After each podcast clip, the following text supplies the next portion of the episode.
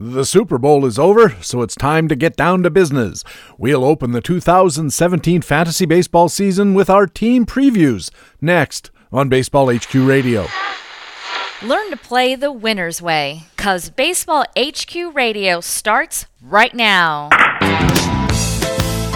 And here's your host from BaseballHQ.com, columnist Patrick Davitt. And welcome to Baseball HQ Radio for Friday, February the 10th. It's show number one of the 2017 fantasy baseball season. I am your host, Patrick Davitt, and we're trying something new this year as we look forward to pitchers and catchers, spring training, the grapefruit and cactus leagues. This season we'll open the year with two special editions focusing on team previews. We'll bring on all of BaseballHQ.com's team analysts, the guys who monitor all 30 major league teams and feed information into Baseball HQ's projection engines and news feeds to make sure all the information you get is up to the minute and ready to use. We'll be doing the teams in alphabetical order Arizona through Miami this week, and Milwaukee through Washington next week. That's 30 teams in about two hours, so we'd better get going. Hey, what do you say? We had a rare, exciting Super Bowl, but as we always say around here, it's time to talk some baseball. And to get the show on the road, we head to the desert and the frisky Arizona Diamondbacks.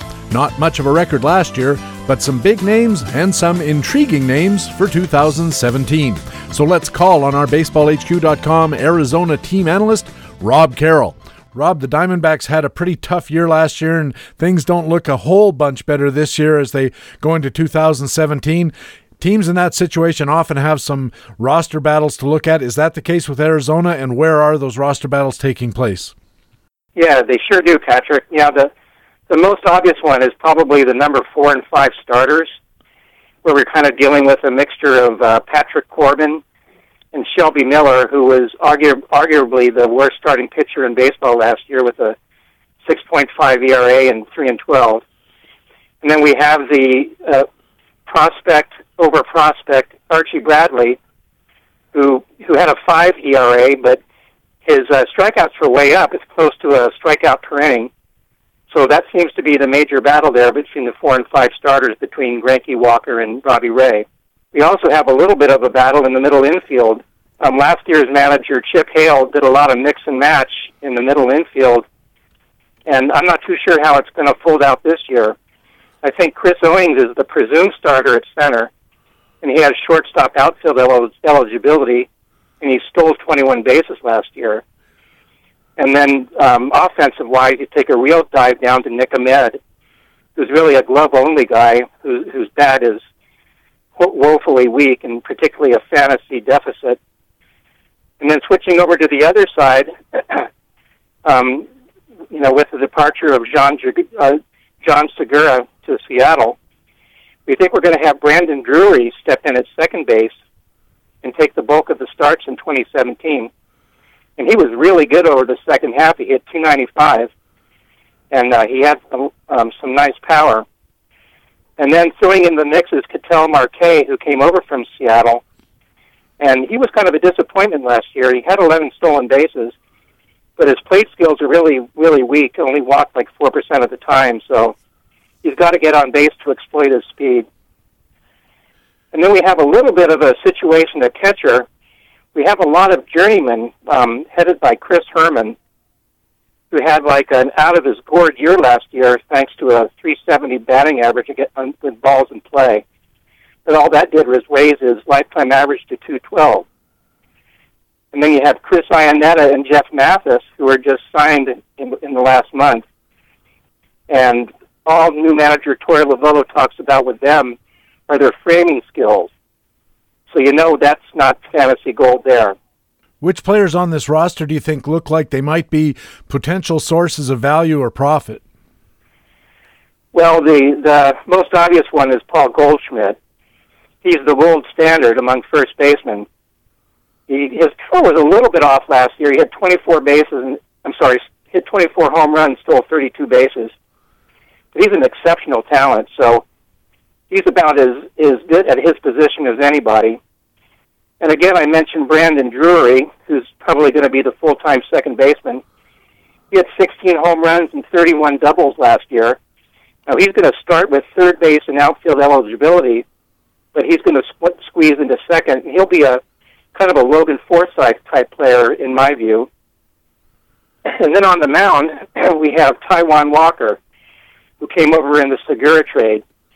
He had a very good first half. His ERA was like below three and a half. He had a four to one uh, strikeout to walk rate, but then he developed some bone issues in his foot in the second half, and he just wasn't the same pitcher. Well, he's had corrective surgery in December, so it'd be interesting to see how he fares over a full year in the desert. Any players on the Diamondbacks that are going to be overvalued and therefore worth avoiding? Well, I think you have to be a little bit careful, careful with A.J. Pollock. As good as a player he, as he was in 2015, you know, he hit 315 with 20 home runs and close to 40 steals.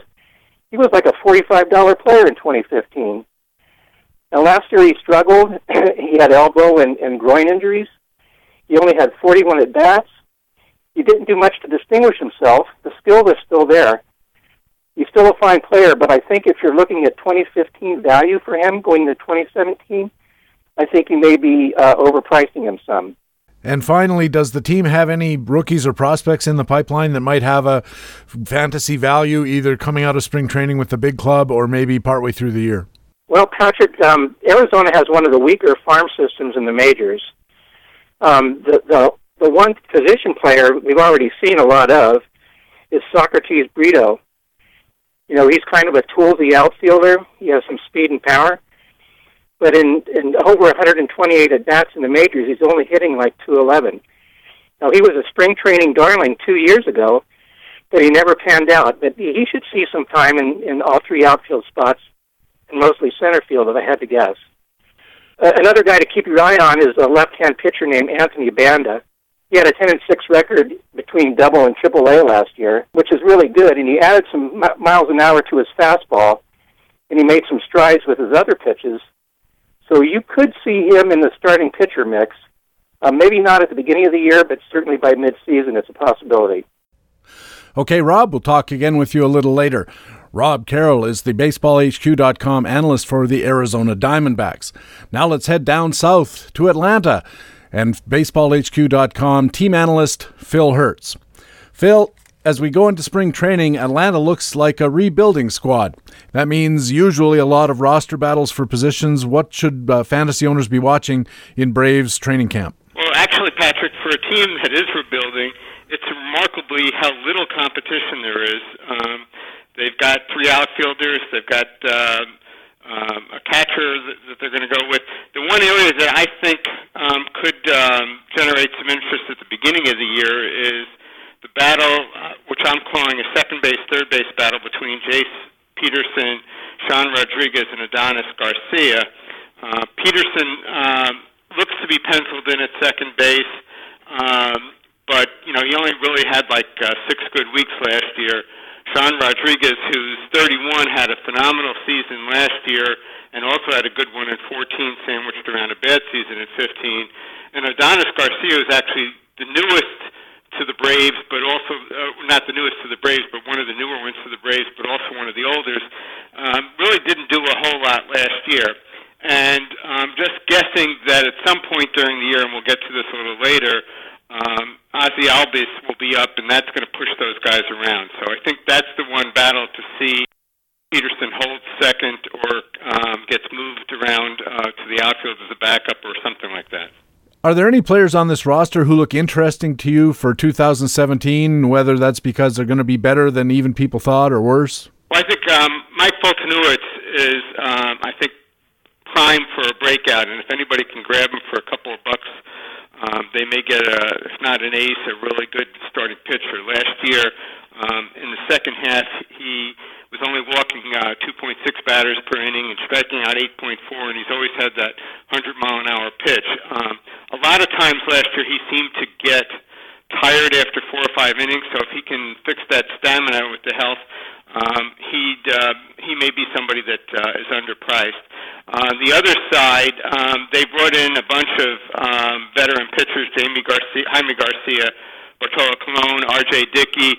I'd stay away from all of them, particularly until we know how SunTrust Park's going to play. So you're going to stay away from them. I'm curious what you think about a couple of guys. Uh, Dansby Swanson uh, doesn't look like he's going to be quite the elite shortstop that a lot of people might have expected for fantasy purposes. When we're talking prospects, the good thing about Swanson is I think you can pretty much pencil him in every day at uh, as your shortstop. On the other hand, you know, if you're looking for that 25 homer, 300 guy, I don't think he's going to be that. He's going to be, I think, more like a 270 guy with maybe 15 homers and some steals. And once again, that steals are always a question of whether they're going to let you run, and uh, I'm not sure what they're going to do about that.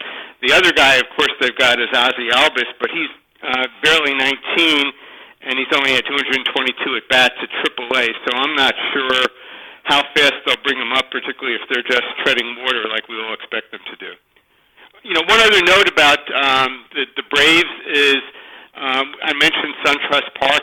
Um, I didn't realize until recently the right field fence is 16 feet high. Oh, so we better be uh, on the lookout for left-handed power hitters down there as well. Uh, yeah, especially left-handed pull hitters. Uh, I, I looked at Freddie Freeman's um, spray chart. It doesn't look like he hits many right t- down the line, but he could lose a couple of homers, um, you know, that don't get up into the uh, stratosphere. Of course, we don't know. For all we know, the the place will play like someplace like Citizens Bank Park, and it won't matter.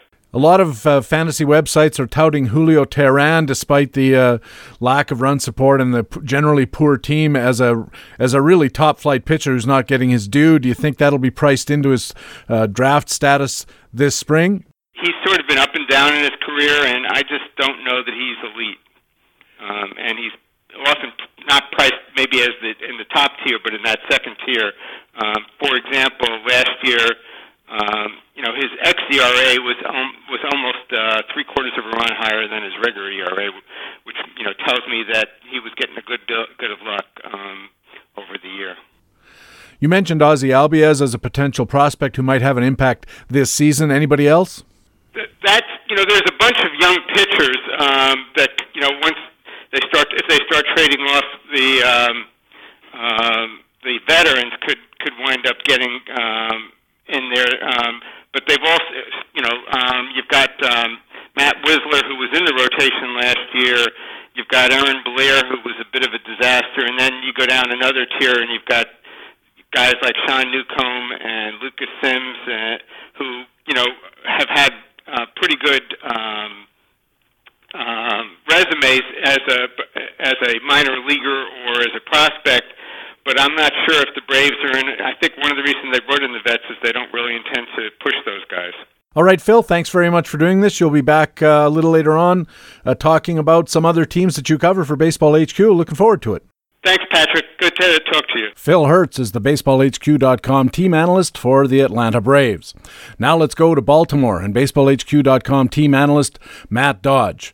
Matt, when you look at Orioles training camp, what kind of position battles do you see shaping up? Well, the um, th- there's really not too many big roster battles in Baltimore, but the the key one appears to be left field, where um, Hyun-Soo Kim is the left-handed batting batter, and Joey Rickard would be his right-handed platoon partner.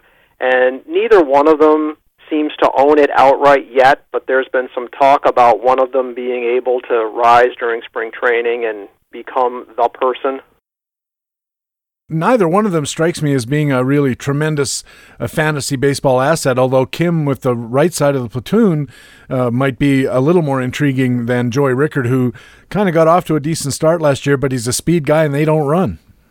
And yeah, they don't run. He led the Orioles with four stolen bases last year, Rickard did.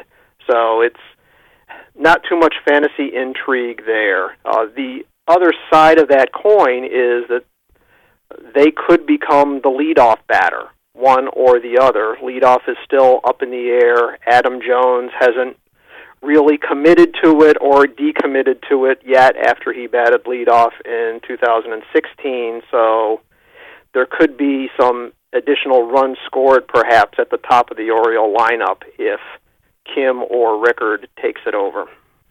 You mean if he takes it over full time? Full time, yes. Because otherwise, they may have a Gary Roenicke, John Lowenstein type of thing going on, uh, which was actually very productive for the Orioles. Maybe not so much for fantasy owners. It was indeed. John Lowenstein was one of my wife's favorite players. So when you look at the Orioles, there's some names on this roster for sure, but sometimes names uh, create a little bit of excessive expectations, which leads to reduced profit or reduced value. Which players on this roster look interesting to you as positive value players, maybe a little underappreciated out there? Well, the um, the one who I like for positive value this year is new arrival Wellington Castillo, who looks like a top five American League catcher with the chance to hit 20 home runs or more in uh, with a home park of Camden Yards. The other one might be Kevin Gausman, poised for a breakout. We've we've thought for the last couple of years, and he really had a strong second half in terms of his strikeout rate. The only worry is is can he keep the ball in the park because uh, he was giving up a few more home runs in the second half of the year than all would like to see. On the flip side of the coin, sometimes the bigger names on the roster can create some negative value or some uh, profit reduction, shall we say. When you look at the Orioles, do you see anybody who fits that bill? I believe Jonathan Schoop is the one who might be a disappointment for people looking for a full repeat of 2016. Uh, while the numbers looked really impressive, the home run totals and the batting average, uh, really the home runs and the other counting stats were driven by a doubling of his at bats really his hard contact dropped. His eye is poor.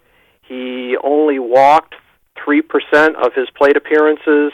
So to me, that's someone who looks like he may be overvalued in 2017. Let me ask you this. I see Manny Machado is uh, sometimes listed as the top third baseman in baseball, although he's also got shortstop eligibility uh, coming into this year. Uh, routinely going in the first round of, of straight drafts. And as I mentioned earlier, the Orioles have stopped running. They simply don't steal bases. And without that part of his value, can Manny Machado really be a first round player? I don't believe Manny Machado is a first round player because of the loss of stolen bases. Now, in the American League only, where stolen bases are down, uh, that becomes less of an issue. But Machado does not seem to be the first round guy if you're looking for coverage of all categories. And that's what we are looking for. Typically, does the Orioles organization have any rookies or prospects in the pipeline that might have a fantasy impact either coming out of spring training with the big club or maybe partway through the year? Well, the the one who looks like the, the leading candidate at this point is Trey Mancini. Uh, he his route to playing time looks like a short side of a platoon as uh, filling the DH role or possibly in left field. Uh, when the Orioles sit Seth sit Seth Smith, say that a few it's times. Easy for you to say, yeah. In right field against left-handed batters, put Trumbo out in right field, and that will then open up the spots for Mancini. Uh, his MLEs, his major league equivalents in the 2017 Baseball Forecaster for the 2016 season showed him with 19 home runs and a 255 batting average in 546 at bats with a nice plate approach of 8% walks per plate appearance. That is a, a good uh, good outcome. Major league equivalents, of course, not always perfectly parallel, but they're a pretty good estimate. So we'll be keeping our eyes peeled for Trey Mancini. Uh, Matt, uh, you know, since you're here and the the um, Red Sox are next, let's just keep going here. Moving on with the Red Sox, they lost David Ortiz. That's the big offseason news. But uh, are there any other position battles that we need to be aware of? The position battle that looks most interesting now might be the second catcher on the roster, or in fact, all you know, the two catchers on the roster. They have three options: Sandy Leon, Christian Vazquez, and back from injury, Blake Swihart.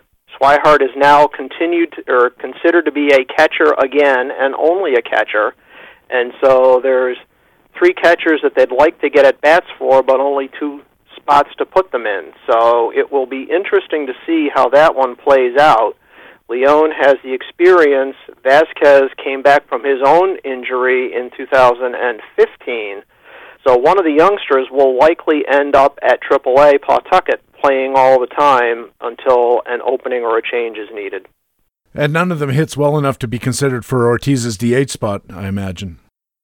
David Ortiz's DH slot will probably see Hanley Ramirez most of the time, Mitch Moreland some of the time, and one of the real interesting players for 2017 is Pablo Sandoval. Yeah, Sandoval has been getting a lot of interest. I know when I've been watching around as I do uh, all the various uh, tout magazines and so forth, a lot of people interested in him. When you look at the Boston Red Sox roster, a lot of big names, of course. Is there any uh, hidden value here that not everybody knows about? I think the hidden value is Joe Kelly.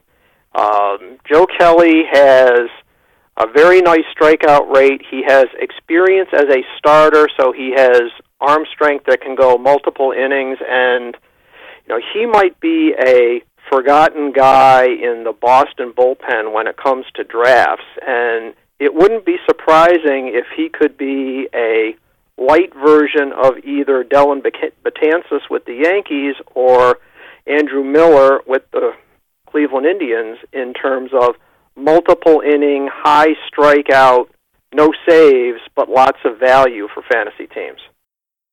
At the same time, of course, Boston's got a lot of big names, and sometimes those big names tend to come up a little short on the value side because they get bid up very enthusiastically. Are there players on Boston for 2017 you think might be bid up to the point where they cease to have any profit value?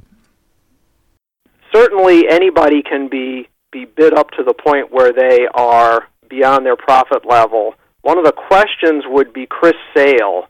You know, Chris Sale comes over with a you know, a, a high reputation, but there were some chinks in his armor during 2016 where he was not fully outstanding, just very, very good. And those high expectations and being able to slot into Boston where there'll be very high expectations means that, and, and a stronger offense with him, you know, he might get bid up speculating on wins, but then the rest of his, you know, his peripherals may disappoint. Mookie Betts uh, was a very successful player last year, well into the 40s in, as far as production value at the baseballhq.com count. And uh, I wonder if he gets bid up to near those levels again, can he repeat what he did last year?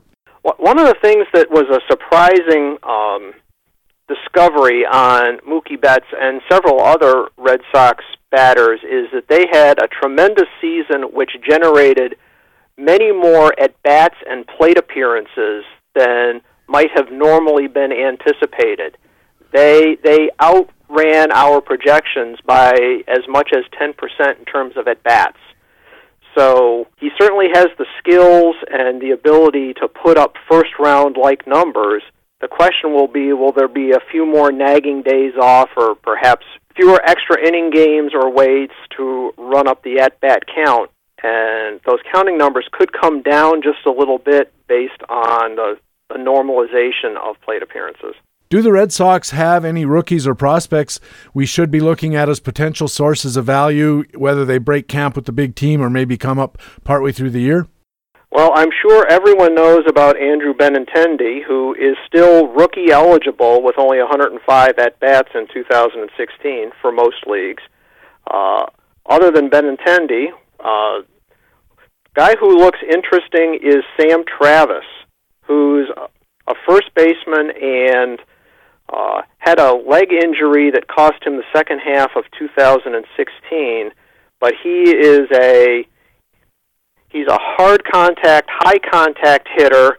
Uh, he's uh, been added to the 40 man roster and is attending spring training with an invite. And he could be, depending on how the Mitch Moreland, Hanley Ramirez, Pablo Sandoval situation shakes out at first base, he could find his way to at bats in the second half uh, once he proves that the knee is fully healed. Okay, Matt, thanks for doing this. We'll have you back a little later on this week's show to talk about the Kansas City Royals. Okie dokie. Thanks, Patrick. Matt Dodge is the BaseballHQ.com team analyst for the Orioles and the Red Sox. Now let's go off to Chicago and the World Series champion Chicago Cubs and analyst Tom Kephart. Tom, this looks like a very stable team, a very well established team. Are there any spring training battles fantasy baseball players need to be aware of? More so than roster battles, it's more a question of playing time at several different positions in terms of how the playing time is going to be uh, allocated um, and the and the pos- playing time splits. Like for instance, a catcher, uh, the exact playing time split breakdown between Willson Contreras, who was so impressive as a rookie last season after his uh, June call up, and uh, you know the fading veteran Miguel Montero. That's we don't know for sure what the exact split might be there. We also don't know if Kyle Schwarber is who's returning from injury uh, and is slated to play in primarily in left field will get any catching time, and if so, how much? So there's a question there. It's it's not really so much a position battle, and that we can be sure that Contreras will get a majority of the time behind the plate. It's just that could vary quite a bit from maybe slightly more than half the time up to maybe 80% of the time. Uh, then speaking of Schwarber, uh, there's also a question of, you know, will he play against all pitching or will he be rested against left-hand pitching? He did struggle against lefties two years ago as a rookie uh, when he first came up. Um, there's also questions about how much playing time Javier Baez and Jason Heyward will get. The, the Cubs are so deep that they have uh, sort of more players than they have positions. Which players on the roster, Kep, when you look at it, where do you think the sources of uh, fantasy value are going to be? A lot of big names on this Cubs roster, but not a lot of them are going to go for bargain prices. Right. It's it's going to be a little challenging to find value. I guess there is the possibility that Contreras could maybe have a breakout season, so it's not necessarily something you can fully anticipate. And as I said, there are some uh, playing potential playing time issues there. And also, Heyward could rebound and reestablish himself, uh, but that's a risk as well. So there's no clear cut excellent value available here. Yeah, we've been waiting for Heyward for a long time, and I think maybe that ship has sailed. One year, maybe somebody's going to get some value, but uh, I'm certainly not going to be the guy betting on it. Uh, w- what players on this club do you think might pose some uh, risk as far as achieving the price that they're going to fetch? Javier Baez uh, still has quite a few warts uh, in his hitting skills. He's the type of guy with his multi-position eligibility that might go for a little more than he should. People banking on him improving, or maybe paying a little more because, or drafting him a little earlier because of that multi-position eligibility, because he qualifies at all three of shortstop, second base, and third base. However, Baez his production exceeded his skills in 2016, so he seems like the primary candidate here for a little disappointment. And finally, again, it's a very well established championship level team. Usually, rookies and prospects have a hard time busting into those kind of rosters. Is there anybody in Chicago's organization who looks like we should be considering at least because there might be a midseason impact? Well, there's no prospect really uh, coming on. There is a, a fifth starter uh, battle between uh, the veteran injury prone Brett Anderson and Mike Montgomery, uh, who is trying to make the transition from relief back to starter. Uh, after having previously made the transition from starting to relief, uh, he was acquired midseason by the Cubs last year. That's something to keep an eye on, and Montgomery could possibly emerge you know, as someone with some value this season beyond his previous value level, and also Albert Almora, who's no longer rookie eligible, but is but is a youngster, uh, seems to definitely uh, have a roster spot as perhaps a wrong side of the platoon center fielder, and if he plays well in that role, his role could increase as the season goes along. Okay, Tom, that takes care of the Chicago Cubs. We'll have you back in the next segment with three teams the Reds, uh, Cleveland, and uh, Detroit. But in the meantime, we appreciate it, and we'll catch up with you again in a few minutes. Okay. Tom Kephart is the BaseballHQ.com team analyst for the Cubs. When we come back from the break, we'll go to the South Side and the White Sox with Rick Green. This is Baseball HQ Radio. Whether we realize it or not, our draft day behavior is highly influenced by everyone around us. We rely on the wisdom of the crowd for decision making. The problem with that is that the crowd is often dead wrong. The 2017 First Pitch Forum program moves you beyond the wisdom of the crowd by identifying the places to stray from consensus opinion. We have rebuilt this year's program from the ground up with the help of some of the sharpest minds in the fantasy baseball industry. All sessions are hosted by Baseball HQ founder Ron Shandler and feature other Baseball HQ writers and industry experts. We will be in Chicago on February 25th and St. Louis on February 26th, Washington, D.C., Virginia on March 3rd, New York, New Jersey on March 4th, Boston on March 5th, Los Angeles on March 11th, and San Francisco on March 12th. Come out and join us for three hours of invaluable draft prep time. First Pitch Forums. We'll see you there.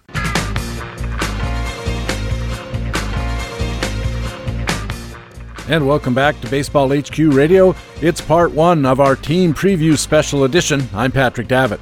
We head now to the south side of Chicago and BaseballHQ.com team analyst Rick Green. Rick, the south side of Chicago, a pretty bad side of town for baseball last season, a team in transition. What are you going to be watching for as the White Sox head into spring training? Boy, I'm kind of dubbing the White Sox as a team rebuild, and this is a place where you can look and find some real nice prospects here. Um, I'm looking at that fifth uh, starting pitcher position. Reynaldo Lopez is a guy that big time high upside prospect. Um, got him from the Nationals. Uh, he's got a upper 90s fastball, uh, 8.6 dominance.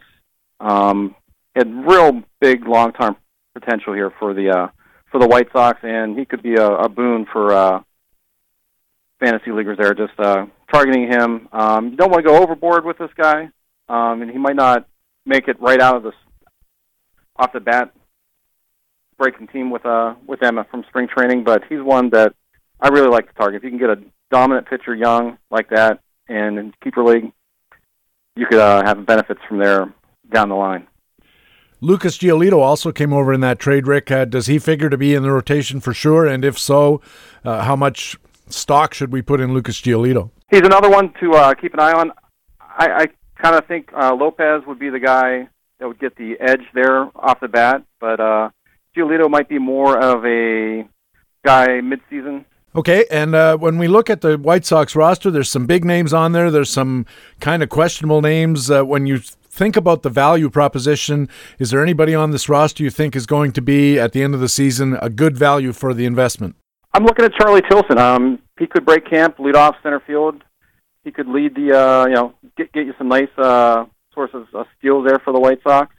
Uh, I always like uh, to find someone cheap steals um, to help take care of a category there. Another one that uh, that I'm looking at is Carlos Rodon. Um, if you miss out on uh, Quintana, then uh, Rodon would be the uh, the backup there. If uh, if you want one one pitcher to own from the White Sox, uh, there are a couple other ones like Nate Jones. If uh, White Sox are in full you know full blown sell mode, Dave Robertson would be a prospect that would be uh, traded from the White Sox. Nate Jones would be a, a guy to target in the draft. At the same time, uh, we have some fairly big names on Chicago, led by Jose Abreu. Uh, when you think about how much money it's going to cost or what round it's going to cost to get some of the bigger names on the White Sox, are any of them guys you think we should avoid? With the White Sox in transition, Abreu is another one I, I kind of want to shy away from a little bit there. I don't want to invest that much and have him struggle on my team there. So Abreu is a guy I'm kind of looking in another direction. And another one uh, to avoid would be uh, James Shields. I mean, he had a brutal year last year. I think it was six and nineteen, um, ERA close to six. Yeah, I'm going to be surprised if any of the leagues uh, that I'm in or that I watch, he goes for more than a dollar or a 23rd round guy at this point. I think everybody's lost faith in James Shields, uh, and with good reason. Uh, two pretty shaky years in a row, and uh, he just looked so bad last year that it doesn't seem possible that he could have a rebound. And having said that, somebody pays a buck, they could get a 10, 12, 15 dollar pitcher if everything falls back into place. Just doesn't seem likely. Right. No, I, I wouldn't want to have that risk on my team. Um, I, I don't even know if I'd want to put a buck out there for James Shields, hoping someone else would go too, because the risk, you know, I, I just wouldn't want to assume that risk on my team. And finally, you mentioned Reynaldo Lopez, a possible rookie who could have an impact. Anybody else in the White Sox prospect pipeline? the big guy there that, uh, that I'm looking at is uh, Moncada. He is a he is the prospect to target, but I'm not expecting him to come up until mid-year. And when he comes up, uh, he you think he can step right in and play? Oh, without a doubt. His power starting to merge. He's got some good speed, and you know his uh, he was promoted to Double A last year. He held his own. He's probably one of the the top prospects there in, in baseball, and that's someone everyone probably should target there with with Moncada. Okay, Rick, uh, thanks for helping us out with the White Sox. I guess we'll talk to you again next week with the uh, Minnesota Twins and Pittsburgh. Great. Thank you. Rick Green is the BaseballHQ.com team analyst for the White Sox. Now let's head up to Cincinnati and analyst Tom Kephart. Tom, Cincinnati looks like a rebuilding club again, so where are the roster battles this spring training? Well, I think the major question uh, since the Reds were unable to trade either Zach Cozart or Brandon Phillips this offseason is where will Jose Peraza play? Peraza was very impressive uh, as a rookie last season, uh, when he, particularly near the end of the season when he was playing uh, in at shortstop in place of Zach Cozart, who was injured, um, and the Reds seem intent on creating a position for Peraza, or at least getting him into the lineup on a regular basis. So he can play second, short, and the outfield. He'll qualify both at short and in the outfield entering the season, though he most likely will qualify rather soon at second base in most formats as well. I basically think of this as the Reds having four players for three positions among second base, shortstop, and the one corner outfield spot uh, occupied by Scott Schebler. There's also a big question mark at catcher surrounding the health of Devin Mesoraco. Uh, off-season reports indicate that Mesoraco is healthy. However, we won't really know that until we see it. And the, his backup, Tucker Barnhart, sort of proved himself last year that he could be a decent, uh, won't hurt you type second catcher. Also, there are question marks both on the pitching staff, both in the rotation and in the bullpen. It seems as though the only two definite starters in the rotation are Anthony DeSclafani and Brandon Finnegan. Uh, Homer Bailey will be there. Is similar to Mesoraco. We have a guy who's pitched very little the last two seasons. If he is healthy, he likely will be in the rotation. I mean, almost certainly. And then we may see a situation where the final two spots are filled by Tim Adleman, who pitched better than expected, really. Uh, he had been kind of a journeyman. Uh, got a shot last season and pitched respectably. And veteran off-season free agent signing Scott Feldman. Adleman and Feldman seem likely to be the fourth and fifth starters to open the season, though they'll be competing in spring training with uh, Cody Reed and prospect Robert Stephenson. In the bullpen, Drew Storen was added to the roster. Uh, Storen's not really expected to open the season as the closer, though it's conceivable that he could work his way into the saves mix. Uh, of course, he's a former closer. Uh, Raisel Iglesias ended the season as the Reds closer, and he seems to be the favorite going into the season, though manager Bryan Price has frequently mentioned that he would like to use both Iglesias and Michael Lorenzen for more innings. Tom, the uh, bad teams are sometimes sources of good value because there's not a lot of name recognition for a lot of players.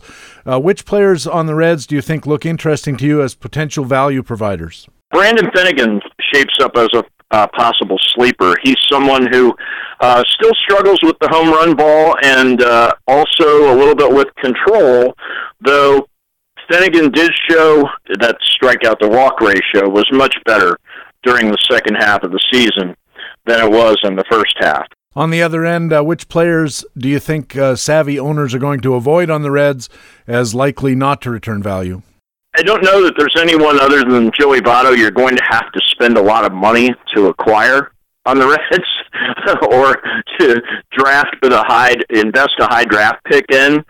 So I don't know that there's anyone you can pinpoint as well. This person will likely clearly deliver less value than what we might expect. I would say that both Zach Cozart and Brandon Phillips uh, are vulnerable to losing playing time. And finally, young teams, oftentimes uh, lots of opportunities for rookies. You mentioned a couple already. Anybody else we should be looking at as a potential impact? I would expect that Amir Garrett, the southpaw pitcher, is considered the Reds' top pitching prospect, will get a look at some point this season. Now, he has not had much time at AAA. Uh, but he he likely will open the season at AAA Louisville. But I would expect that at some point along the line this season, he will get a major league opportunity, uh, and also watch for Jesse Winker, uh, outfielder, hitting prospect, to be up at some point during the season as well. He could be up by midseason. And he could possibly supplant Scott Schebler as a regular. Tom Kephart is the BaseballHQ.com team analyst for the Reds, and we'll keep Tom here because we're just staying inside the state of Ohio looking at the Cleveland club. Tom, as we head into spring training, uh, Cleveland looks set. The only big move they made was to get Edwin Encarnacion. Where are the battles, if any, for playing time in Cleveland this season? So much a position battle here, Patrick, as uncertainty surrounding the health situation with Michael Brantley. Brantley was limited to only 39 at bats in 2016 with shoulder problems. He had season ending shoulder surgery. There's been very little reporting regarding his condition this off season. So he he looms right now as a complete and total wild card in terms of what to expect from him in 2017.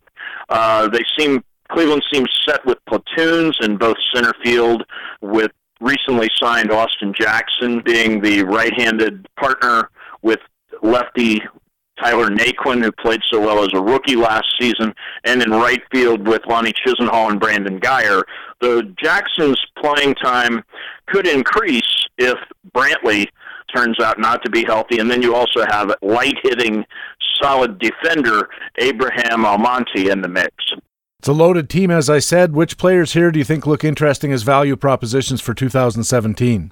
Brantley is somebody uh, who could have value, or he could be a total bust. Uh, basically, my attitude toward Brantley right now is uh, if you're drafting early, you probably should avoid him until quite late.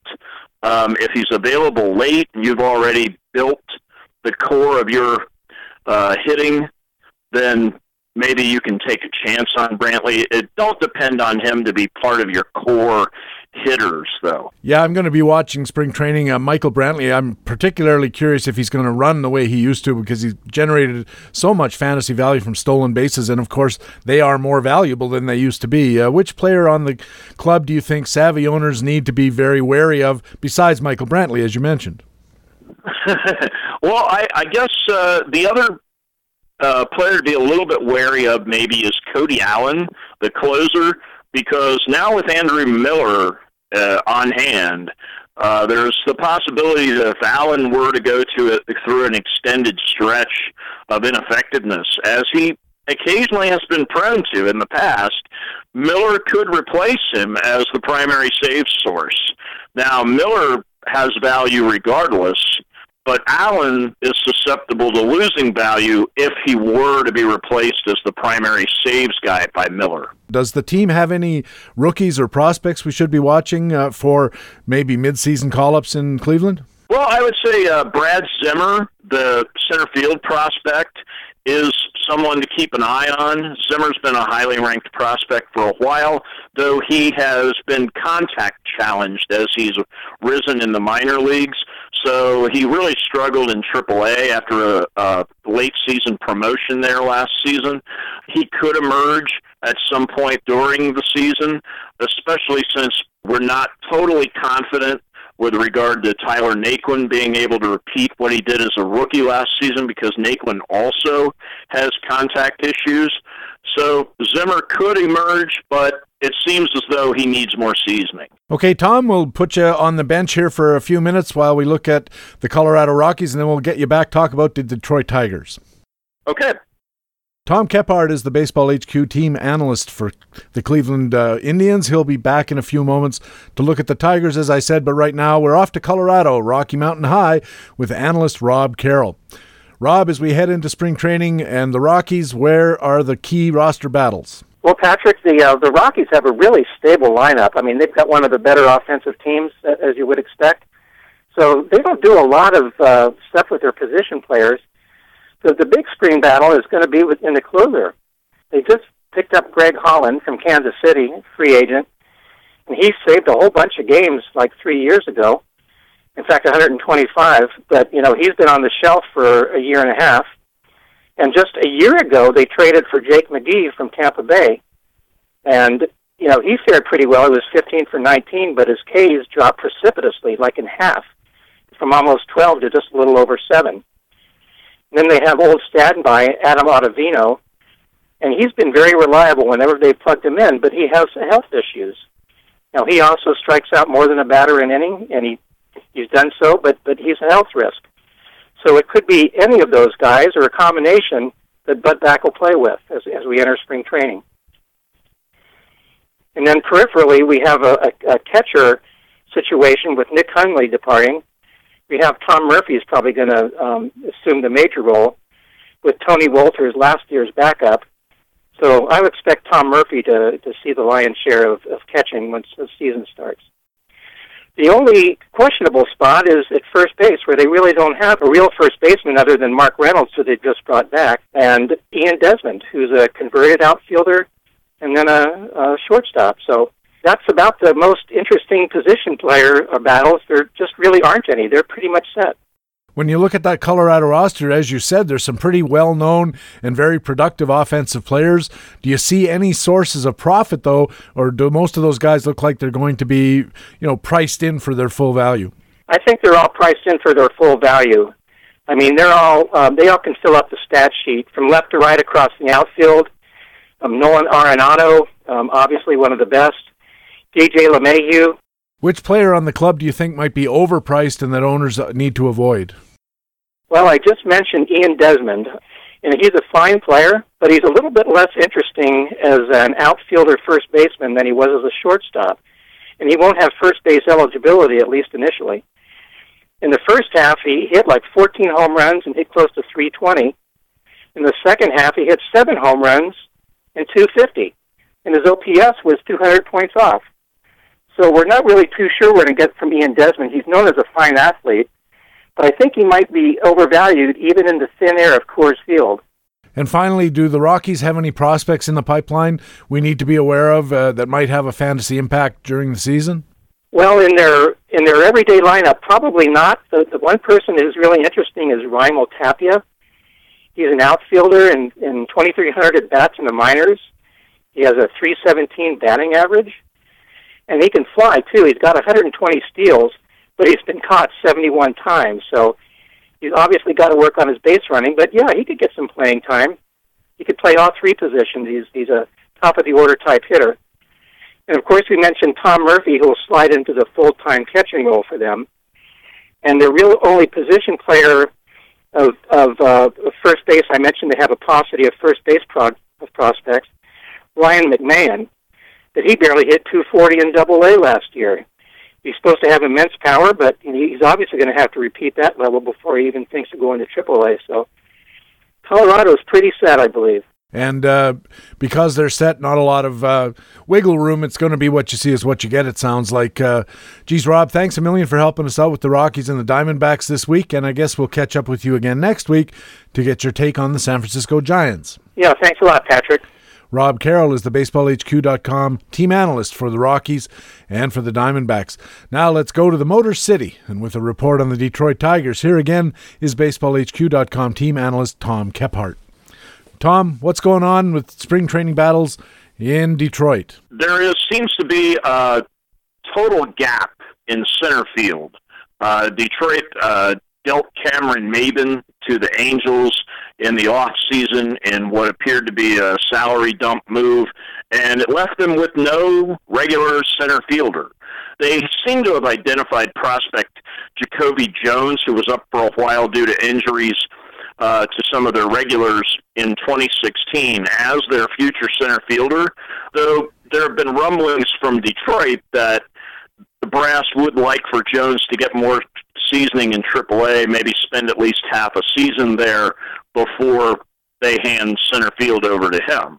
But he is likely to be up at some point this season and could be playing regularly in center field. Now, he's contact challenged. He's a guy with an interesting power speed mix, though, but he's unlikely to provide any help in batting average. Now, they recently acquired Mike Mahtook from uh, Tampa Bay. It looks as though Mahtook, who is contact challenged, uh, but has displayed moderate power and above average speed in the past, could get the first shot at the center field job.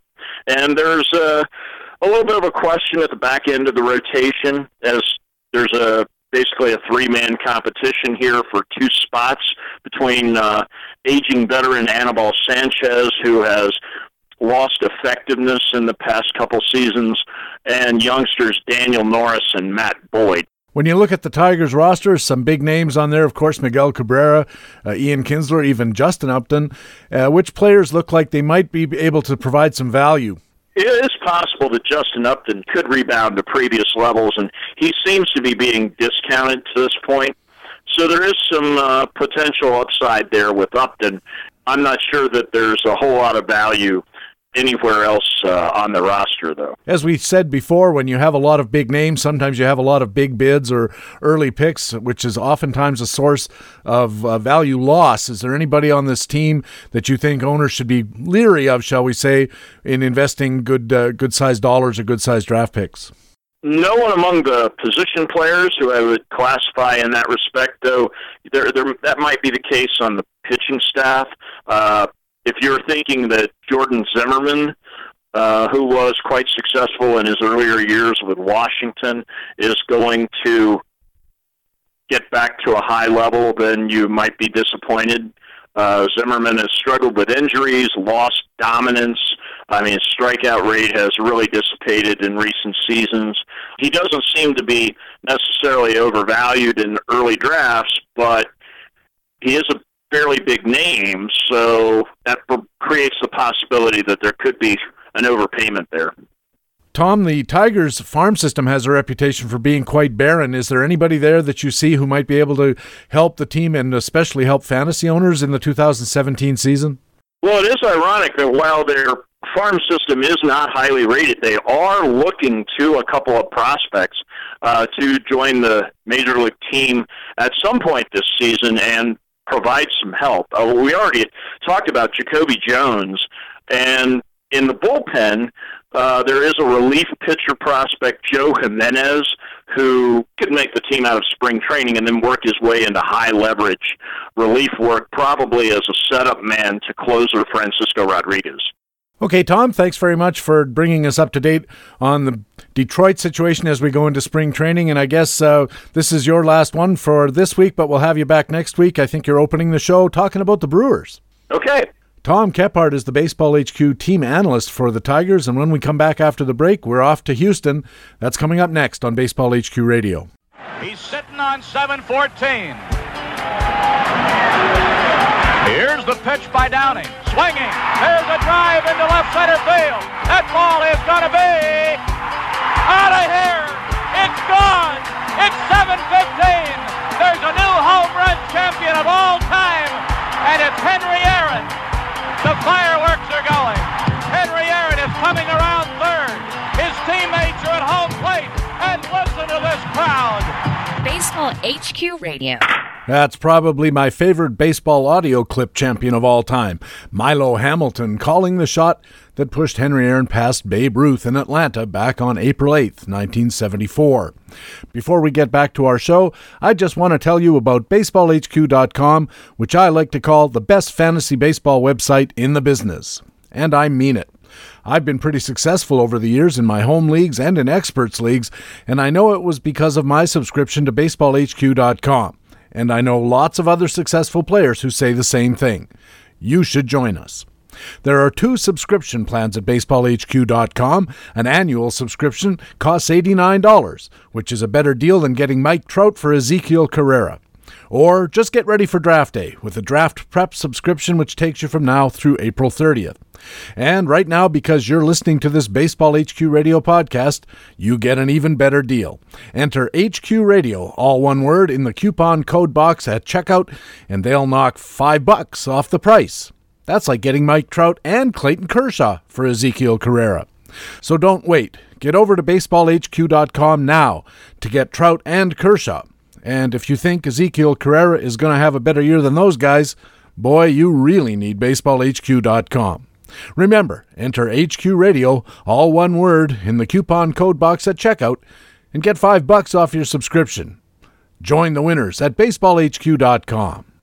And now with Kansas City coming up in the next segment of our team previews edition, Here's BaseballHQ.com minor leagues analyst Rob Gordon with a look at one of the Royals' top prospects, outfielder and third baseman Hunter Dozier. The Kansas City Royals' Hunter Dozier finally had a breakout season in 2016, reestablishing himself as the top prospect in the organization. Dozier, who was the eighth overall pick in the 2013 draft, stalled for several years at AA before finally figuring things out last year. Dozier hit just 209 and then 213 in his first two seasons at AA, with an alarming propensity to swing and miss, causing him to virtually fall off the prospect radar map. Realizing that he needed to make an adjustment, Dozier worked hard in the offseason last year to shorten his swing and simplify his approach without losing power.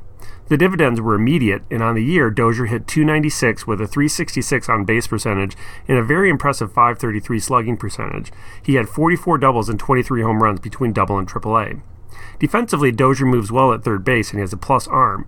He played shortstop in college at Stephen F. Austin State and should be able to stick at third base over the long term.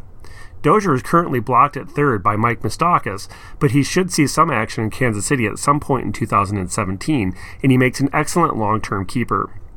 For more detailed information on Hunter Dozier and the other top prospects in baseball, check out all of the minor league coverage at baseballhq.com.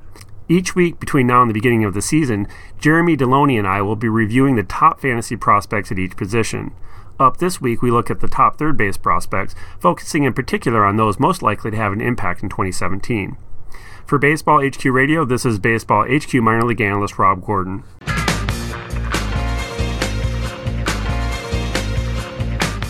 And welcome back to Baseball HQ Radio's Team Preview Edition for 2017. I'm Patrick Davitt. We're two thirds of the way through week one. Let's continue now with the Houston Astros and say hello for the first time this show and this season to our regular reporter on the American League News Beat and a Baseball HQ team analyst for four teams, Jock Thompson. Jock, welcome back to Baseball HQ Radio podcast for a new fantasy season. Hey, guy, how you doing? Uh, happy baseball uh, time, end of the Super Bowl, and uh, we're ready to go. Yeah, we're ready to go finally, that's for sure. Uh, Jock, you monitor four teams as a Baseball HQ team analyst, but let's start with the Houston Astros. And as we head into spring training, where do you see this team's key roster battles that fantasy owners should be looking at? Well, it's an interesting team because they really did uh, reinforce their outfield. Um, there's going to be a few outfield battles we'll talk to. Their infield looks set except for first base most of the question marks are in their starting pitching staff, and that seems to be the way for most of the AL West. But uh, that's how I see it. In particular, it looks like they have a few position battles that are going to be very interesting to watch starting at first base. Yeah, they have a real crowd there. Um, they they didn't get a lot of uh, production from first base last year. Um, and, and the default that I see going into that right now is going to be Yulieski Gurriel, who has a uh, a four-year contract, and he's 33 years old. He's he's no spring chicken, obviously. Um, so they're incentivized to play him. Uh, AJ Reed was a disappointment last year. Um, they're probably going to start with uh, Gurriel, who's been blocked at third base. Um, if Reed has a good spring, he'll factor into it. Um, you've also got Tyler White, who's a big disappointment. Uh, Brian McCann could get some reps there too. So that's going to be a fluid situation over at, uh, at over at the Astros first base spot. Well, you mentioned that catcher spot. Uh, what about Evan Gattis, who also fits into a number of positions as well? Yeah, that's a real interesting situation. Uh, obviously, um, Gattis had his uh, his issues catching uh, defensively last year. He wasn't uh, he wasn't particularly great, but uh, he had a fine year. He hit 32 home runs and 447 at bats. Uh, they brought in McCann. McCann's a better a better receiver than Gattis, so he's probably going to get most of the time. Um, Gattis right now, if you look at most starting, most projected starting rotations, would find himself on the on the bench. But uh, my guess is that uh, depending on injuries and trades, et cetera, et cetera, they're going to try to get him another 400 at bats between catcher, DH, first base, and maybe even a little bit of left field. In the rotation, uh, Houston was not strong pitching last year. They do, however, seem to have a pretty set rotation except for that five hole. Uh, Musgrove versus Morton, what do you think? Um, I think right now um, they're they're hedging their bets. They're, I think they're going to go with Morton to start off. They signed him to a two-year contract. Um, here's a guy who's had a big ground ball uh, pretty much for most of his career, and he's actually shown flashes, but he cannot stay healthy. Um, I think they're going to give Musgrove uh, a little more seasoning in uh, in the minors to begin the season again, uh, as long as everyone else is healthy. Um, but I think eventually Musgrove will again make his way to the rotation in Houston. Jock, which players on the roster look interesting to you for our 2017 drafts? Well, I already mentioned one of them, Gurriel. He's uh, he used to be a uh, one of the preeminent Cuban ball players in his prime. He's 33 now. He had a whirlwind year last year in that he came to the country, uh, went through three, four levels. Um, he wasn't terrific. He hit about uh, 270, uh, hit a couple of home runs um, in uh, what uh, maybe 100 plus at bats. Uh, but this is a guy I think once he gets his feet on the ground, um, he's capable of hitting 280, 290, 15 home runs, something like that. And he's going to provide some versatility. I don't think his upside's um, there anymore in terms of being the player he used to be. But again, we're talking about, if we're talking about playing time and versatility on a team that is that's going to have a good offense and get you a lot of counting stats, um, I think this is a guy you have to look at. Uh, and another guy I like is Josh Reddick. Uh, in this part, coming out of Oakland, uh, Reddick's going to be in right field against right-handed um, pitchers. If if he can stay healthy, he may even get some time against lefties. This is a guy who has improved his plate skills. His power's diminished over the last few years. But again, coming out of Oakland, uh, if he can stay healthy, I think he could put together a surprising year. Jock, I've been asking our analysts to identify possible uh, players who might get overpaid, and I know from talking to you, you think Carlos Beltran might be that kind of player. Why is that? I think he's worth looking at, but I would not. I would not pay for the production last year. Here's a guy who's, who's I think he's going to turn 41 this year. He's moving from Yankee Stadium. His power really slipped in the second half last year. He has been injury prone, even though he's been healthy recently. Um, Houston is so deep offensively. If, if Beltran begins to slide, the Astros really need to win this year. They need to get back to the playoffs to keep that fan base. Um, Beltran's the kind of guy who could suffer playing time wise if he doesn't doesn't get off to a good start. And finally, are there any rookies or prospects that we should be looking at, maybe on reserve in keeper leagues, that kind of thing, because they could make an impact this year? Yeah, the guy I really like is Francis Marte- Martes, and uh, and the reason I like him is because of that Astros starting pitching staff. I I don't necessarily think that's going to remain intact from opening day to to um, to the end of the season. Obviously, most starting pitching staffs don't. Um, Martes is a high upside guy. He went through Double A last year. He started off very slowly. He finished. Uh, he was terrific. He, he's drawing a lot of Johnny Cueto comparisons. He struck out 130 batters and 125 innings in Double A. He'll, he'll start in Triple A this year. I think he could spend two or three months in Houston, depending on how everything goes. All right, Jock, thanks a million for bringing us up to speed on the Houston Astros. We'll have you back a little later to talk about the two LA teams. Sounds good, PD. Jock Thompson is BaseballHQ.com's team analyst for the Houston Astros and will be back a little later with his observation about the Dodgers, the Angels, and then next week the San Diego Padres. Right now, though, it's time to go to the great Midwest and the 2015 World Series champion Kansas City Royals. And here once again is BaseballHQ.com team analyst Matt Dodge. Matt, the Royals have uh, been a pretty solid team the last couple of years. Any roster battles in spring training this year we need to be watching? Well, an unsettled position in 2017 for the Kansas City Royals, Patrick, would be second base, where there's a, a collection of candidates, including current incumbent Whit Merrifield and up and coming Raul Adalberto Mondesi, the son of Raul Mondesi, who we all remember from the 1990s, and carryover utility player Christian Colon. Merrifield had the job for a good part of 2016, and he did okay. Batting average is, is helpful, stole some bases, provided some pop at the top of the lineup, but he could be pushed by Mondesi, who's had a history of being one of the youngest players at each level. He had a reduced, however, banned substance suspension that took out part of 2016, but he worked his way back from that and he made his way back up to the majors. And he offers some top shelf speed which fits right in with the Royals' philosophy. And he could be a functional equivalent for Jarrod Dyson as being a 10 stolen base per every 100 at bats kind of guy. Besides him, which players on the roster uh, in Kansas City look like they might be potential sources of value and profit?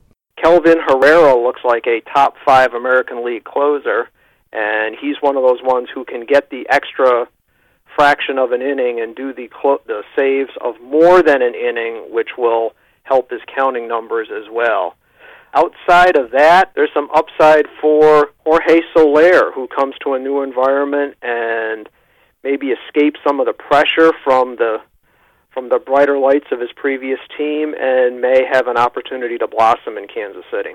And which player on the club do you think uh, smart owners are going to be leery of as potential sources of value loss? The one that I worry about on the Royals is Sal Perez. He had a a huge workload in 2015 when the Royals went to and won the World Series, and he played in all the postseason games. And I believe that probably contributed to some of his nagging lower half injuries in the second half of 2016. And I think he could be, I don't want to say wearing down, but he might just level off at a slightly lower level of production than we have seen in the last few years. Over the last six seasons, he has 663 games played at the catcher position. That's 110 a year, and the numbers are higher more recently. I think that's a giant red flag. I think you're dead right about that. And Salvador Perez also bit of a uh, bit of a batting average sink and a on base percentage sink because he strikes out too much as well. Uh, and finally, do, does Kansas City have any rookies, any prospects we should be looking at for uh, right at the start of the season or down the road a ways? Well, if Mondesi can get a chance to win win all or a share of the second base job, I think he has an opportunity to put up some stolen base numbers and contribute. Uh, on the pitching side, the Royals have a rookie, Matt Strahm, who came up in the second half and was pretty lights out as a left handed reliever in the bullpen, but he had some success in the minors as a starter, and so he may enter a back of the rotation competition in Kansas City. He's interesting and has an opportunity to earn some well deserved innings as the season goes on. Another choice is there's a strange roster situation with the Royals in 2017 in that a lot of their core pieces of the team that has been to the World Series will be expiring contracts. And so there's speculation about people that will get traded at the deadline, which could open up playing time for Mondesi, playing time for other prospects like Hunter Dozier or Peter O'Brien, depending on how the roster is moved. So there's chances there if people want to speculate on second half and uh, redo of the Royals roster. Okay, Matt, thanks very much for giving us the information on the Royals and a little earlier in the show, Baltimore and Boston as well. And next week, we'll catch up with you with the rest of the American League East, the Yankees, Tampa, and Toronto. Sounds great, Patrick.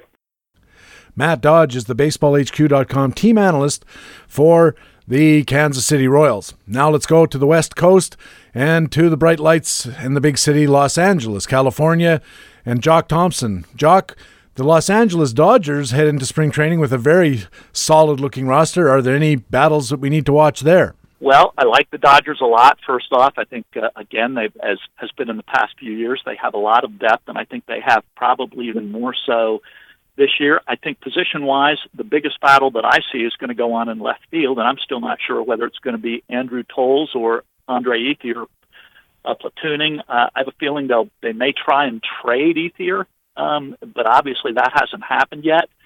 Um, either one of them, regardless who wins, they're going to be platooning either with Trayce Thompson or Darin Ruf or uh, Enrique Hernandez, um, who are also probably going to take some at bats in uh, in center field and, in right field, uh, away from um, Joc Pederson and uh, Yasiel Puig. So the outfield is kind of an interesting situation for the Dodgers. The infield uh, looks pretty much set right now, and and as it does catching. Um, the rotation, uh, a lot of depth there. Again, there's there's two big injury questions uh, there in terms of uh, Hyunjin Ryu and uh, Alex Wood. So those are the issues I'm looking at. I have to ask, what's your hot take on Yasiel Puig? A great talent, but uh, my dad used to say million dollar legs, ten cent head. Yeah, exactly. You're throwing darts at this point. Uh, you, he's he's got a ton of upside. Uh, obviously, you you have to hope that his uh, his emotional uh, maturity and uh, and head catch up with all that ability. If that happens, um, you know the sky's the limit. But uh, right now, all you have to do is look at the last couple of years and, and to understand what the risk is. Yeah, something to watch in spring training. He supposedly says he's going to have a better attitude. Regular HQ radio listeners might remember you were very enthusiastic last season about Andrew Toles, and boy, he was terrific. Three homers, a high teens and runs and RBIs, 314 batting average, just 115 at bats. I think the sky's the limit there, but uh, struggling versus left handers, as you suggested. Uh, I'm going to guess you still like Toles for 2017 based on what you said, but which other players on the Dodgers roster look interesting you for 2017? You know, honestly, I like Toles, but when you look at a guy who who went through that many levels that quickly, you almost think that there might be a pullback or some sort of uh, a consolidation of skills. I wouldn't even be surprised if he starts the year and spends a couple of months in AAA just to gather himself a little bit more. Um, I, I have him on one of my keeper league teams and will definitely keep him, but uh, he's got some competition, and and I and I think he's going to have to win a job in March. Um, so still an interesting guy. Love his love his uh, his skill set, his speed. Uh, has uh, double digit home run power as well, so I like him a lot. Um, the guys that I that I find interesting, uh, I I think Alex Wood is is very interesting if he can stay healthy. He had a very torrid stretch there. I think it was in May where he was just uh, May or June where he was just all world. Um, he's going to have to fight for a rotation spot, but if he stays healthy, his fastball was ticking up, his control was a little better. Um, um, he he could be a, a big surprise this year. But uh, him and him and Toles, uh, I like. Um, I, I, those are the two right there, and uh, I also like Brock Stewart. Um, I like Brock Stewart. Uh, he's a back of the rotation guy. If the Angels starters um, starting pitching starts going down, Brock Stewart is a guy who blew through three levels last year and didn't show any fear in the majors when he got there. He had a couple of very good games, including one eight strikeout, five inning performance against the Cubs, where uh, he really impressed me. So um, Brock Stewart is another sleeper who I like. Which player on the Dodgers do you think savvy owners should be avoiding this year?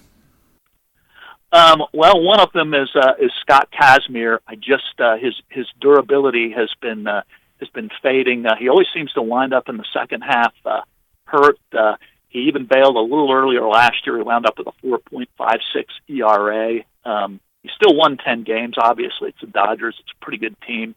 Um, I, I I just don't like the way Scott Scott Kazmir's uh, um, skills are trending. He struck out over eight hitters a game, but uh, control was a problem. Um, home runs were a big problem. Uh, by the time he went down, I would avoid him. Adrian Gonzalez is beginning to slow down. Um, I don't think he's he's going to fall off a cliff by any means, but I don't think he's going to be the player he's been over the last three four years. And finally, you mentioned Brock Stewart. Any other rookies or prospects we should be looking at? Yeah, I really like Cody Bellinger. Um, I, he hasn't tasted AAA yet, but this is a guy with all kinds of upside and potential. Um, his his numbers last year for his age, uh, what he did in Double A after missing the first season or the I'm sorry the first month with a hip injury, were terrific. Uh, he's getting a lot of love on early prospect lists. The nice thing about Bellinger is that he's a left-handed hitter who can play both the outfield or first base. So if there's an injury and he's and he's playing well, you know the Dodgers want to go further than they have in the postseason in the last couple of years. So I wouldn't be surprised. Bellinger's the kind of guy who can make a big leap very quickly. Um, and uh, I think that if, if, if, if under the right circumstances, he could be up uh, earlier than maybe a few people have anticipated. Jock Thompson analyzes the Los Angeles Dodgers for BaseballHQ.com, and as it happens, also covers the other team in Los Angeles, his beloved Angels. So, Jock, let's just keep rolling here with the Los Angeles Angels of Anaheim. And as we head into spring training, where do you think this team's key roster battles will be? Well, the one thing the Angels did do was they they improved their position player depth. Um, they they've got uh, they've got plenty of MLB ready and MLB experienced players now on the ro- on the roster. They acquired both uh, Cameron Maybin uh, from uh, Detroit, and they they picked up free agent Ben Revere.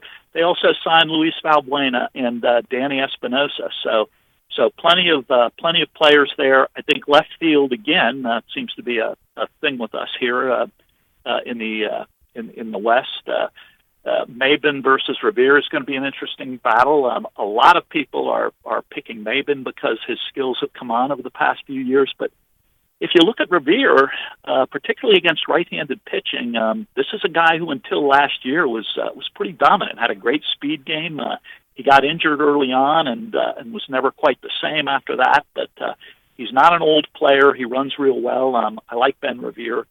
Um, some people are projecting that Chris, I'm sorry, that C.J. Cron is going to lose at bats to um, Luis Valbuena. I'm not so sure about that. I really like Cron. I think his plate skills are improving. He's still got the good power. Valbuena is going to play a lot of first base while Albert Pujols is still on the DL. Obviously, he had off-season surgery for plantar fasciitis. Uh, he's expected to miss probably most of April. Um, it's going to be interesting to see where Valbuena fits in to the uh, to the Angel scheme of things um, when when Pujols gets back. Um, and it's very possible that he could get some second base at bats uh, to re- replacing Espinosa, who I, I think, as we all know, has these long offensive droughts, particularly against right-handed pitching.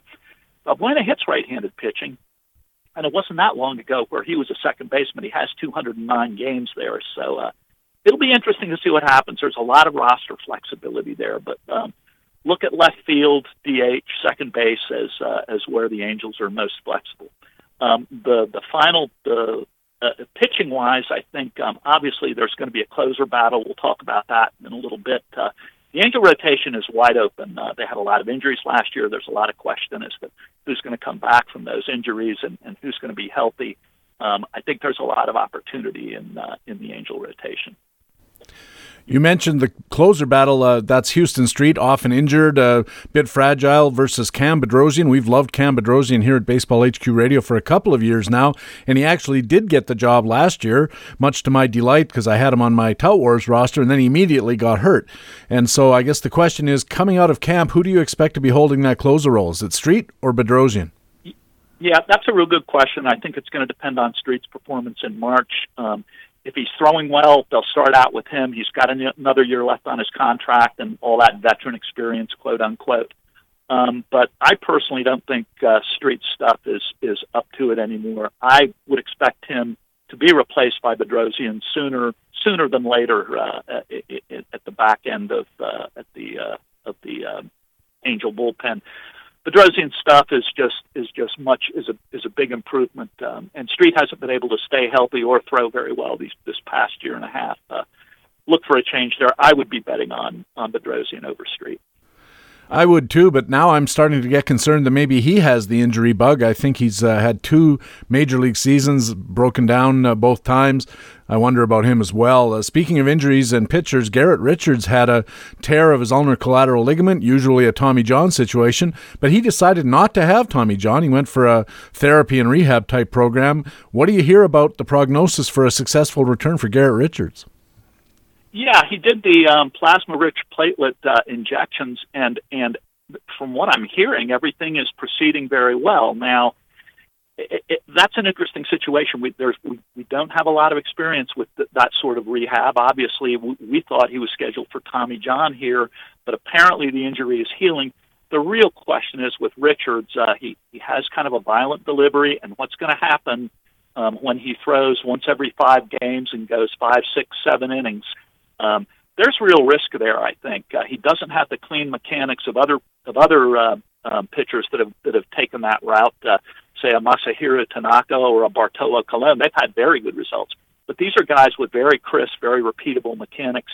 Richards isn't one of those, and uh, obviously there's big upside if this can work out for him. But if not, uh, you're looking at a guy who who could be done by the middle of the season.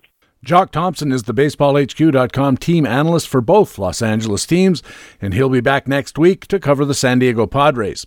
Now, though, we're off to another sunny city on the other side of the continent. Down to Miami we go, and BaseballHQ.com Marlins team analyst Phil Hertz. Phil, Miami looked like a team on the rise last year, so what roster battle should fantasy owners be watching this spring training? Yeah, actually, a couple of things involving the pitching staff. I think most people think that the the rotation is set after all their signings this winter, but you know, I think there could be a battle at the back of the starting rotation among uh, Locke, Koehler, and Straily. Um, Locke, I think, is ticketed for the bullpen, but it's not like Koehler or Straily have been you know aces in their lives, so it's possible that he'll pull out. The other one that I'm really looking at is the bullpen. Um, I, I expect AJ Ramos to Ramos to start the season as the closer, but he's had control issues in the past, and last year he was walking almost five batters per nine innings. And the uh, Marlins have a nice crew of uh, guys right behind him: uh, Brad Ziegler, uh, David Phelps, and Kyle Barraclough, all of whom, well, Ziegler's been a successful closer uh, as recently as the first half of last year, um, and had a surprisingly good uh, for him seven strikeouts per nine in the second half. And then you've got Phelps, who had an 11.8 per strikeouts per nine innings, and struck out 104 guys in 87 innings. Um, uh, and there had been some talk that he'd go into the rotation, but with all the signings, that doesn't seem likely. And the guy I really um, uh, I covet is Kyle Barraclough. He uh, uh, was striking out 14 guys per nine innings and had 113 strikeouts in 73 innings last year. Um, you know that's a pretty good resume to to bring into this. So I think people really need to keep an eye on how the Marlins bullpen is getting used this uh, this spring and whether or not um, Mattingly starts to make some noises. You know they did bring in uh, Fernando Rodney last year, which tells me they weren't 100% happy with Ramos, and they also made noises this off season about Chapman and Melancon, and they never brought any of them in. But that tells me that Ramos doesn't have a lock on the job. It sounds like he doesn't. Uh, now, a lot of people are wondering about uh, Giancarlo Stanton. We always wonder about Giancarlo Stanton every year. Uh, first question is Do you think he is going to be overdrafted relative to the risk involved? He's one of the guys that I will not touch. Um, you know, I recognize that a lot of his injuries seem fluky, but this is a guy who's once in the last five years had more than 449 at bats, and that was only 539. Um, I just think he's um, uh, you know, he's the kind of guy that if he's there in a fourth round of uh, of an NL only or in a third round of a mixed league, maybe I'd go for him. But otherwise, I just don't want to invest somebody who might only play half a season. Uh, what players on this roster do look interesting to you as potential bargains, profit centers? Well, besides uh, Phelps and Barraclough, who I talked about before, I, I covet uh, Christian Yelich. Um, he's a guy that for years people were saying, "Where's the power?" But uh, he hit 15 homers after July 1st last year, um, and if he can uh, pick back his steals, he he stole a lot more bases in 14 and 15 than 16. Uh, you could be looking at a guy who hits 300, uh, hits 25 homers, and steals 15 to 20 bases. That's pretty close to a first round talent, and I think you'll probably be able to get him in the second round at at, at worst, and maybe even trickle below that he's the guy I really would like to get if I was going to draft a guy off the Marlins. So you believe in Yelich's 21 home runs last year? Uh, I think that may be an understatement. He's a guy who just found his, you know, his power stroke last year and is going to go with it. Any players on this team other than Stanton you think savvy owners should avoid as probable overplays? Well, uh, uh avoid may be too strong a word, but I think um, JT Realmuto may be somebody you want to be a little bit careful with how you um, you um, handle him in the draft. He had a 36% hit rate last year, which means that his his real batting average was probably a bit inflated.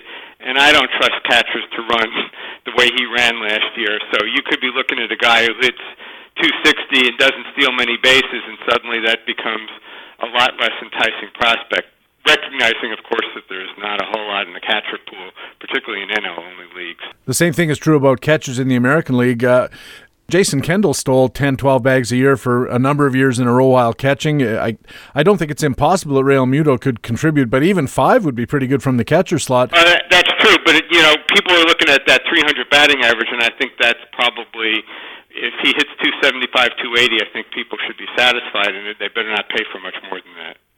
And finally, does the team have any rookies, young guys that might have an impact this year? Well, talk about a farm system that is barren, uh, least for the next couple of years. There was one guy that you might take a look at. His name is Brian Anderson. Uh, Baseball HQ's uh, rating system gave him an 8C rating. He's a corner infielder um, who I think a lot of people like. Um, but he's only had 301 at bats at Double A and, and wasn't really super. So it would take some injuries, trades, and or a, hot streak from him at uh, Double A and Triple A to see him up this year. Okay, Phil. Thanks for covering the Marlins. We'll talk to you again next week with some more teams. Thanks, Patrick. Looking forward to it. Phil Hertz covers the Marlins as a team analyst for BaseballHQ.com, and he will be back again with more team previews next week. And that's Baseball HQ Radio for Friday, February the 10th. Thanks so much for listening to show number one of the 2017 fantasy baseball season, part one of our two part team previews special. I also want to thank our guests on this edition of the podcast BaseballHQ.com's team analysts Rob Carroll, Matt Dodge, Rick Green, Phil Hertz, Tom Kephart, and Jock Thompson. They did a great job. I'm Patrick Davitt. I hope to see you on the BaseballHQ.com subscriber forums. Remember, you can stay in contact with Baseball HQ on Facebook and on our Twitter feed at BaseballHQ. You can also subscribe to my personal Twitter feed at Patrick Davitt and be the first to know when a new show is ready for download. More importantly, please tell your friends about Baseball HQ Radio and take a second to go to iTunes and add to our 4.8 star rating. Thanks again for listening. We'll be back again next week with part two of our Team Preview Special Edition. That's next time on the podcast with Fantasy Baseball Intelligence for Winners. It is Baseball HQ Radio. So long.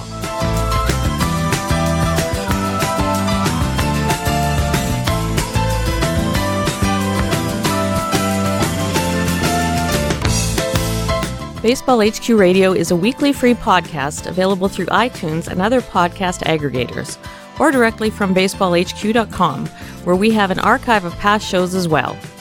Just look for the HQ Radio microphone logo on the right side of the baseballhq.com homepage. Baseball HQ Radio is a production of the USA Today Sports Media Group. The opinions expressed on Baseball HQ Radio are those of the individual speaking and not necessarily those of the USA Today Sports Media Group. The program is produced and edited by Patrick Davitt.